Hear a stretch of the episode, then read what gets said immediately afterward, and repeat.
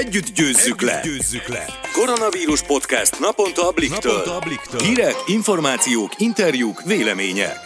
Sziasztok! Ez itt a Blik vírusiradó podcastje, április 21-én, kedden. Én Szabad Fim Mónika vagyok. Én pedig Balázs Barnabás. Lássuk, milyen témákkal foglalkozik ma a vírusiradó. Beszélünk arról, hogy még sincs kőbevésve az érettségi időpontja, és kiderül az is, hogy mennyi új álláskeresőt regisztrált a Nemzeti Foglalkoztatási Szolgálat márciusban. Majd szó esik arról, hogy mit vásárolunk most online, mely termékek lettek népszerűek a koronavírus idején. Végül kiderül, hogyan változtatja meg a közlekedésünket a járvány. Maruzsa Zoltán köznevelésért felelős államtitkár tegnap bejelentette, hogy a kormány kész felülírni az írásbeli érettségi korábban meghirdetett időpontját, ha a járványügyi helyzet ezt indokolja. Ugyanis, mint tegnap kiderült, nagy valószínűséggel május 3-án tetőzik majd a járvány nálunk, a tervek szerint az érettségi pedig május 4-én kezdődne. De még az is lehet, hogy eltolják. Az biztos azonban, hogy nem marad el. Az alapvető cél, hogy biztonságos körülmények között tudják lebonyolítani a vizsgákat, de nyilván azt sem akarják, hogy nagyon elhúzódjon az érettségi. Egy nyilvánosságra hozott levél szerint már elkezdték a felkészülést az érettségire, ha például kevés lenne egy-egy iskolában a tanár, más intézményben dolgozó pedagógusokkal pótolnák őket. Valószínűleg sok helyen szükség lesz erre, hiszen alapból több tanár kell, mert egy teremben jóval kevesebb diák vizsgázhat, sőt az idős vagy valamilyen krónikus betegséggel küzdő pedagógusokat is óvni kell. Kérdés, végül hányan döntenek amúgy majd az érettségizés mellett? Ha jól emlékszem, 83 000 diák érettségizne idén az új feltételek szerint. Szerinted ez a szám a jelenlegi helyzetben akár le is feleződhet? Ha feleződni nem is fog, biztos akadnak majd olyan szülők, akik nem merik elküldeni érettségizni a gyermeküket, arról nem is beszélve, hogy a pedagógusok demokratikus szakszervezete eközben arra buzdítja a tanárokat, hogy ilyen körülmények között ők se vállalják a vizsgáztatást. Ha valaki nem akar csúszni, és időben el szeretné kezdeni az egyetemet, szüksége lesz az érettségire. Munkát ugyanis a jelenlegi adatok szerint nem könnyű találni. Februárban még 264 000 álláskeresőt regisztrált a Nemzeti Foglalkoztatási Szolgálat, márciusban viszont már 17 000-rel nőtt a számuk. Ezt azonban nem szabad összekeverni a munkanélküliség alakulásával, hiszen jóval többen vesztették el az állásukat a válság miatt. A kormány korábban azt közölte, hogy naponta 4000 embert bocsátanak el, egyes felmérések szerint fel kell készülnünk egy 10%-os munkanélküliségre is. A Gazdaságkutató Intézet legfrissebb elemzése szerint alsó hangon 50-60 000 dolgozót építettek le már a cégek a járvány okozta gazdasági nehézségek miatt. A legijesztőbb, hogy a vállalatok több mint harmada fontolgatja a kényszerszabadságolást, 14%-uk pedig a leépítést. Munkaadók azt kérték a kormánytól, hogy egyszerűbben lehessen igényelni az állami bértámogatást, és lazítsanak a feltételeken is. A kabinet amúgy hétfő délután reagált a felvetések egy részére, bejelentették például, hogy már 2 órás munkaviszonytól is igényelhető a bértámogatás, ami sok munkavállalat érinthet. Emellett adminisztratív könnyítésekről is döntöttek, és bővült a kedvezményezettek köre is. Ugyanakkor számos kritériumot meghagytak, és továbbra is maximum 75 000 forint állami támogatást lehet igénybe venni egy munkavállaló után, így kérdéses, gyakorlatban ez mekkora segítséget fog nyújtani a cégeknek. Alig van olyan területe a magyar gazdaságnak, amelyet ez ne érintene, és amire nem hatna negatívan a járvány. Akad azonban néhány kivétel is. Surányi Ferenccel, az MI Solution ügyvezető igazgatójával többek között arról is beszélgettem, hogy mit vásárolnak mostanában leginkább az emberek az interneten, és mely termékek lettek népszerűek a vírusnak köszönhetően. Blik első kézből. Szia, köszönöm, hogy elfogadtad a felkérést. Szervusz Mónika, üdvözlöm a kedves hallgatókat. A koronavírus hazai megjelenése óta Magyarországon is komplett gazdasági szektorok kerültek válsághelyzetbe.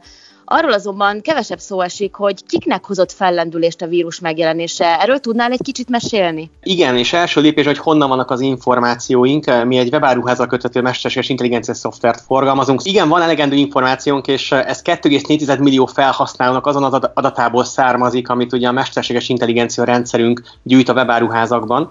És amit látunk, hogy a leginkább megnövekedett igény, ami nem lesz meglepő, azok a tisztítószerek, és amik még ugye a vírushoz kapcsolódó ilyen egészségügyi termékek iránt növekedtek meg, viszont ezek extrém mértékben. Az egyik ügyfelünknél például átlagosan 30-40 darab vásárlás szokott lenni naponta, egy nap alatt 1800 rendelés esetbe, és 3 műszakban csomagolnak, úgyhogy ez egy nagyon-nagyon erős irányvonal. Ami viszont egy picit meglepő lehet, hogy azok a cégek, akik el tudtak menni az FMCG irányába, irányába, tehát ugye, amit a nagy bevásárlóközpontokban meg tudunk venni termékek, és ebből is az ételek, és ebből is a fagyasztott, illetve a friss áruk, ezekre óriási igény van, és egyébként most, hogy nagyjából 3-4 hete vagyunk benne, ugye ebben a vírus időszakban, ebben a teljes káoszban, az látszódik, hogy ez a fajta igény nem csökken, amiből arra lehet következtetni, hogy ugye nagyon sokan beszélnek arról, hogy megváltozik a világunk, és hogy egy teljesen új világra fogunk ébredni. Meggyőződésem, hogy ez fog történni. Az étel kiszállítás korábban nem volt erős, ugye ezek a fagyasztott áruk és friss áruk, viszont ez úgy látszik, hogy az emberek erre az irányra kezdenek kvázi rászokni, és kezdenek rádöbbenni, hogy mennyivel kényelmesebb, mint elmenni bevásárlóközpontokba és ott megvenni a heti alapanyagot. A magyar webshopokról mit tudnál nekünk mondani? Az ügyfelénkkel, amikor beszélünk, akkor én azt látom, hogy 3 stratégia mentén próbálnak haladni, és az egyik ebből teljesen biztosan zsákutca, hogyha ma egy cégvezető azt gondolja, hogy ez az időszak egyszerűen csak el fog múlni, és minden vissza fog térni a régi kerékvágásba, akkor óriási tévedés. Azt látom, hogy ebben rengetegen esnek ebbe a hibába, hogy azt gondolják, hogy még néhány hetet, néhány napot ki kell várni, és majd minden rendben lesz. Nem. A dolgok megváltoztak, méghozzá radikálisan változtak meg, semmi nem lesz olyan, mint régen. A másik irányvonal, vannak olyan iparágak, amik egyszerűen megszűntek. Ugye ezeket nem kell sorolni, mert a hírek erről szólnak. Azokban az iparágakban lehet egy jó alternatíva, amit sokan tesznek, hogy egyszerűen lehibernálták a vállalkozásukat, minden költségüket a minimális alá próbálják csökkenteni, és amikor majd visszatér az ő piacuk, és újra elindulnak az ügyfelek, és fognak vásárolni, akkor a céget újra akarják éleszteni. Ez lehet, hogy jó stratégia. Amiben viszont én leginkább hiszek, az a harmadik, és az ügyfeleinknek nagyjából a fele, 2/3 ezt az irányt képviseli, az pedig az, hogy nagyon nagy energiát fordítanak arra, hogy fejlesztenek, változtassanak. A változtatásnak 2 iránya van. Az egyik a nagyon erős optimalizálás. Amik nem termelnek, azokat a vonalakat megszüntetni. Viszont felkészülni arra, hogy amikor ennek az őrületnek vége lesz, akkor egy sokkal nagyobb igény fog megjelenni az elkereskedelemben. Nekem meggyőződésem, hogy a következő 3-6 hónapban 5-10 évet fogunk előrelépni, mármint abban a tekintetben, hogy az emberek mennyire komfortzónán belül lesznek annak kapcsán, hogy az online vásároljanak. Nekem egészen megdöbbentő volt, hogy édesanyám, aki néhány hónappal ezelőtt még egy dokumentumot nem igazán tudott a számítógépen kinyomtatni, ő interneten, a telefonján rendelt magának ételt, úgyhogy bankkártyával fizette ki. És ő ezt még meg fogja csinálni 2-3-4-szer, és rá fog döbbenni, hogy ez mennyivel kényelmesebb. Ez egy nagyon erős láncotot fog elindítani, aminek az a vége, hogy az emberek óriási tömegekben fognak rászokni arra, hogy amit eddig boltokban vásároltak, azt sokkal-sokkal kényelmesebb online megvásárolni. Úgyhogy ilyen szempontból szerintem az elkereskedelmet egy óriási nagy fellendülés van. Említetted a tisztítószereket, hogy igencsak megnőtt a kereslet irántuk. Ezen kívül még mely termékek most a legkelendőbbek az interneten? Számomra egy picit érdekes volt, hogy például a kozmetikumok, azoknak a forgalma az ügyfeleinknél egyértelműen látszik, hogy vagy nem esett vissza, vagy pedig emelkedett, akár jelentős mértékben is. Viszont amit egyértelműen lehet látni, hogy azok a piacok, amik nem szűntek meg teljesen, ott azt lehet látni, hogy a középréteg tűnt el jellemzően. Tehát a középkategóriás termékeknek a forgalma szinte minden piacon jelentősen visszaesett, de ezzel együtt jelentősen nőtt az igény a prémium kategóriára és az olcsó kategóriára. És ez gyakorlatilag mindegyik iparágra elmondható. Mondhatjuk itt a barkás termékeket, baba-mama termékeket, kozmetikumokat. Tehát bármeddig sorolom, mindig azt látjuk minden ügyfelünknél, hogy a középkategória tűnt el, a prémium erősödött és az alsó kategória is erősödött.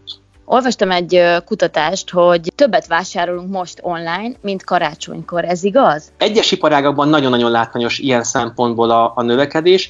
Ugye rengeteg cég kényszerült arra, hogy átálljon home office-ra, ami szerintem egy nagyon-nagyon jó dolog. A mi cégünkben, lassan most már 1 éve, mi 47-en vagyunk, a 47 munkatársból 3-at leszámítva mindenki home office-ból dolgozik, és nagyon-nagyon szeretjük. Ugye a home office-ra való átállásnak vannak nagyon eszközigényes részei, mint például mindenkinek venni kell laptopot, úgyhogy ez az irány egyértelműen erősödött. Az otthoni fitnessgépeknek a piaca nagyon-nagyon jelentősen erősödött. Ugye az emberek otthon vannak, szeretnek mozogni, nem tudnak kimozdulni, és ehhez vesznek ilyen típusú eszközöket. Ez is egyértelműen látszik. A gyerekjátékok piacán is egy-egy kategóriában lehet látni erősödést. Itt még inkább erősödik az, hogy a felső kategória, meg az alsó kategória az, ami erősödött, és a középkategória pedig jelentősen lecsökkent. Ha jól tudom, éppen ezért ti szeretnétek segíteni a vállalkozókat vállalkozókat ebben a koronavírus miatti helyzetben. 1300 percnyi videóanyagot tettetek ingyen elérhetővé, amely pontosan ezzel a webshop fejlesztéssel, adózással kapcsolatos. Igen, amikor a szoftverünket mi fejlesztjük, akkor mindig figyelünk, hogy a szoftver mit csinál, mit tanul, és olyan megoldásokra bukkant a szoftverünk, ami nagyon-nagyon jó eredményeket hoz egy webáruházban, de emberként nem gondoltunk volna rá. Illetve a piacvezető nagy ügyfeleinknél látunk olyan megoldásokat, amiket ugye ők alkalmaznak, és ettől piacvezetők is, ettől meghatározó szereplők a piacon. Ezeket a tudásokat szedtük össze, és ezt a legfontosabb ügyfeleinek tartottuk eddig fent, viszont azon gondolkoztunk, hogy ebben az igen-igen nehéz helyzetben hogyan tudnánk segíteni, milyen erőforrásunk van, és az egyik ilyen döntés, amit hoztunk, az az, hogy ezt a tudásközpontunkat teljesen ingyenessé tettük, minden anyagunk, ami ebben van, azt mindenki számára ingyenes tettük elérhetővé, és ezzel szeretnénk segíteni a webáruházaknak, mert nagyon-nagyon sokan nagyon-nagyon nehéz helyzetben vannak, és azt gondolom, hogy ezt a helyzetet leginkább úgy lehet átvészelni, hogyha segítjük egymást, mi ezzel tudunk segíteni, és ezt pedig a weboldalunkon keresztül lehet elérni, ami a www.mislub.hu, hogyha valaki ide kattint, akkor ott a tudásközpontra kell kattintani, és minden oktatóanyag teljesen ingyenesen érhető el. Remélem, hogy ezzel tudunk segíteni. Tudnál esetleg példát mondani, hogy hogy néz ki egy ilyen oktatóanyag? Mindegyik videós, mert én azt gondolom, hogy cégvezetőként mindenem van, csak időm nincsen, és az emberek rohannak, és ezeket a videóanyagokat lehet nézni, de lehet hallgatni is, például mondjuk vezetés közben, bár mondjuk most elég sokan otthon vannak, és mindig egy-egy olyan témát vesézünk ki, ami egy cégvezető számára hasznos. Tehát egy cégvezető beszélget egy másik cégvezetővel, és a legjobb gondolatokat osztjuk meg úgy, ahogy egy cégvezetőnek arra szüksége van, és azt, hogy a cégébe be fogja tudni illeszteni. Nagyon-nagyon fontos számunkra, hogy gyakorlati tippeket osszunk meg, amit azonnal tudnak alkalmazni. Leginkább ezek voltak a legfontosabb nézőpontok, amikor az oktatóanyagokat összeállítottuk. Köszönöm a beszélgetést! Köszönöm, és remélem, hogy hasznos volt a hallgatók számára. Blik első kézből. A járvány az életünk minden területén érezteti a hatását, így a közlekedési szokásainkat is megváltoztatja. Erről beszélgetett Vajta Zoltán kollégánk Dorner Lajossal, a Városi és Elővárosi Közlekedésért Egyesület elnökével. Arról fogunk beszélgetni, hogy hogyan változtatta meg a városi és az elővárosi közlekedést a járvány, és ha majd elmegy a koronavírus járvány, ha már visszatér az élet a normális kerékvágásba, vajon ilyen üresek maradnak-e az utcák, vajon ilyen szellősek maradnak-e a villamosok, metrókocsik, marad-e a jelenlegi forgalmi helyzet mondjuk 1 év múlva, 2 év múlva, vagy visszatér az állandósult dugó és az állandó tömegnyomorra járműveken, illetve az utakon? Üdvözlöm a kedves hallgatókat! Nyilván aki bármilyen becslést, vagy biztos pontot, vagy adatot próbál ilyenkor megfogalmazni egy olyan helyzetben, ami mi életünkben, sőt, még a nagyszüleink életében sem fordult elő soha, az bizonyosan nem mond igazat. Maximum találgathatunk, hogy a járvány elvonulta után mi lesz a helyzet.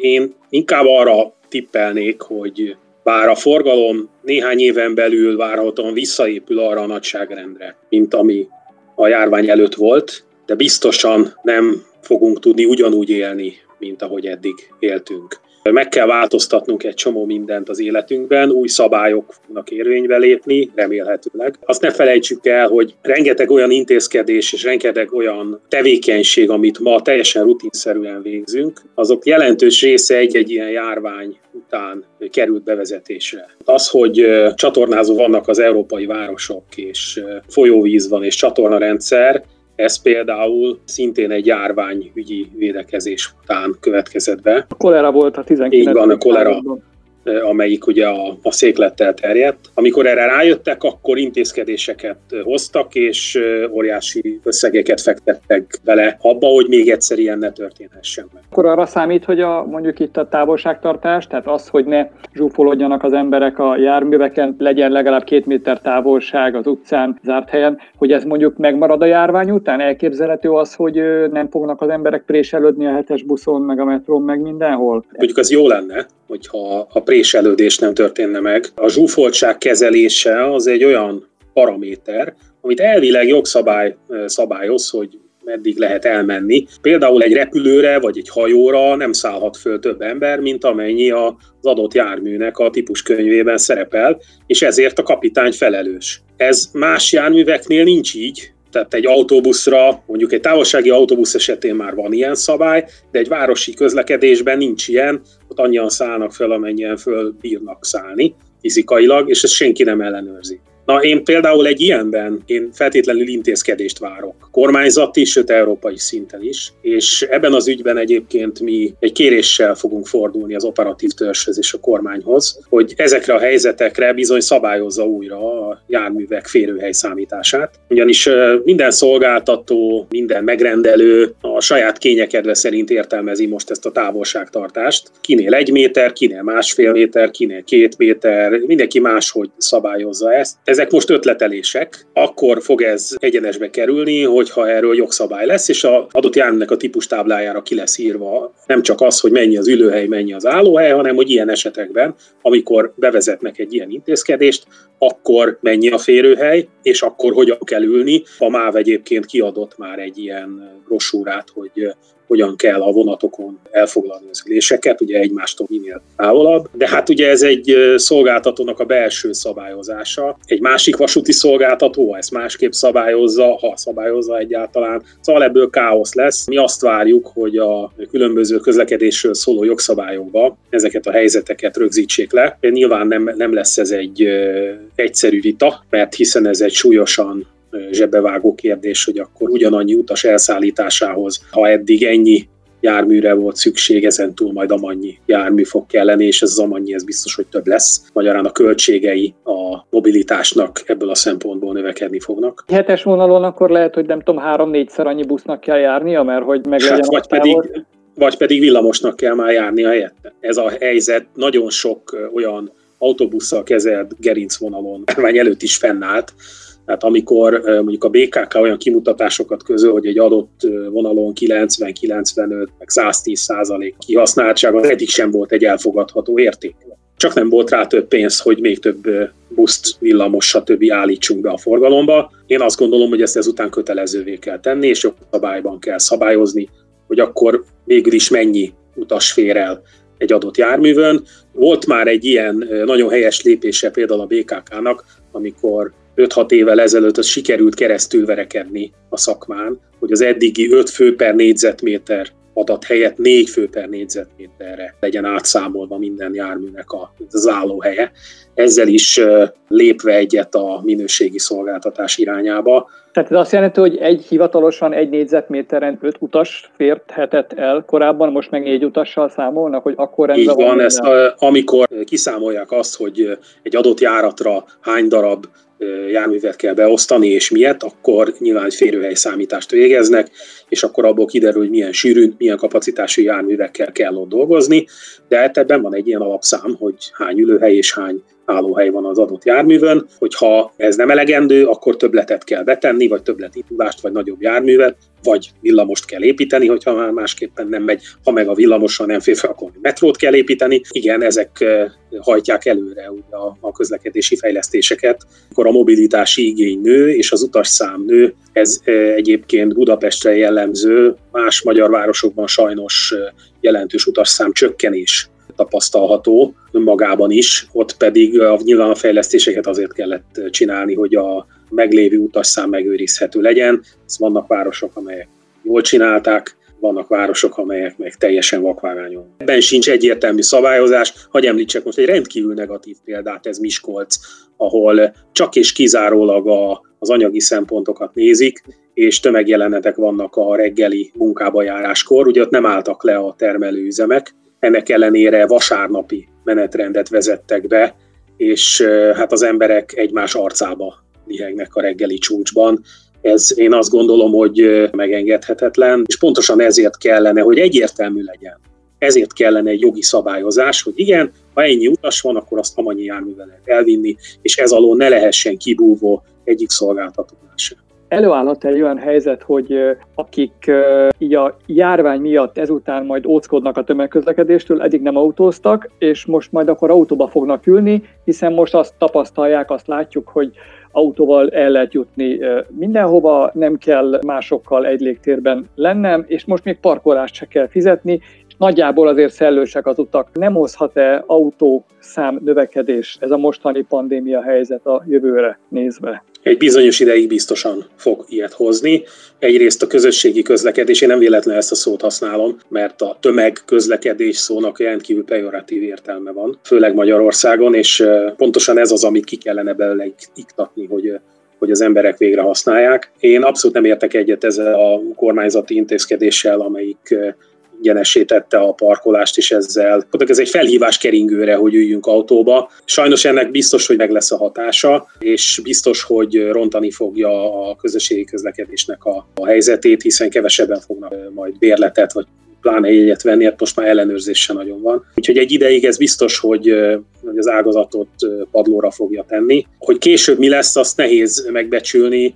Valószínűleg, ha sikerül a közösségi közlekedésnek a renoméját visszaállítani, sikerül a minőségén javítani, és ez egy nagyon kulcskérdés, hogy ne tömegközlekedésről beszéljünk, hanem egy minőségi szolgáltatásról, akkor vissza tudja nyerni az utasait, és azért láttunk ilyet, hogy olyan viszonylag jobb módú régiókban is, mint mondjuk a budai agglomeráció, amikor rendbe tettek egy vasútvonalat, és ott megfelelő színvonalú szolgáltatás indítottak be, akkor az utasok megjelentek ezen. Valószínűleg ez egy lassabb folyamat lesz, több év is el fog telni, mire vissza tud épülni a forgalom, és ezért nagyon sokat kell majd tenni, és nagyon mélyen a zsebekbe kell majd nyúlni.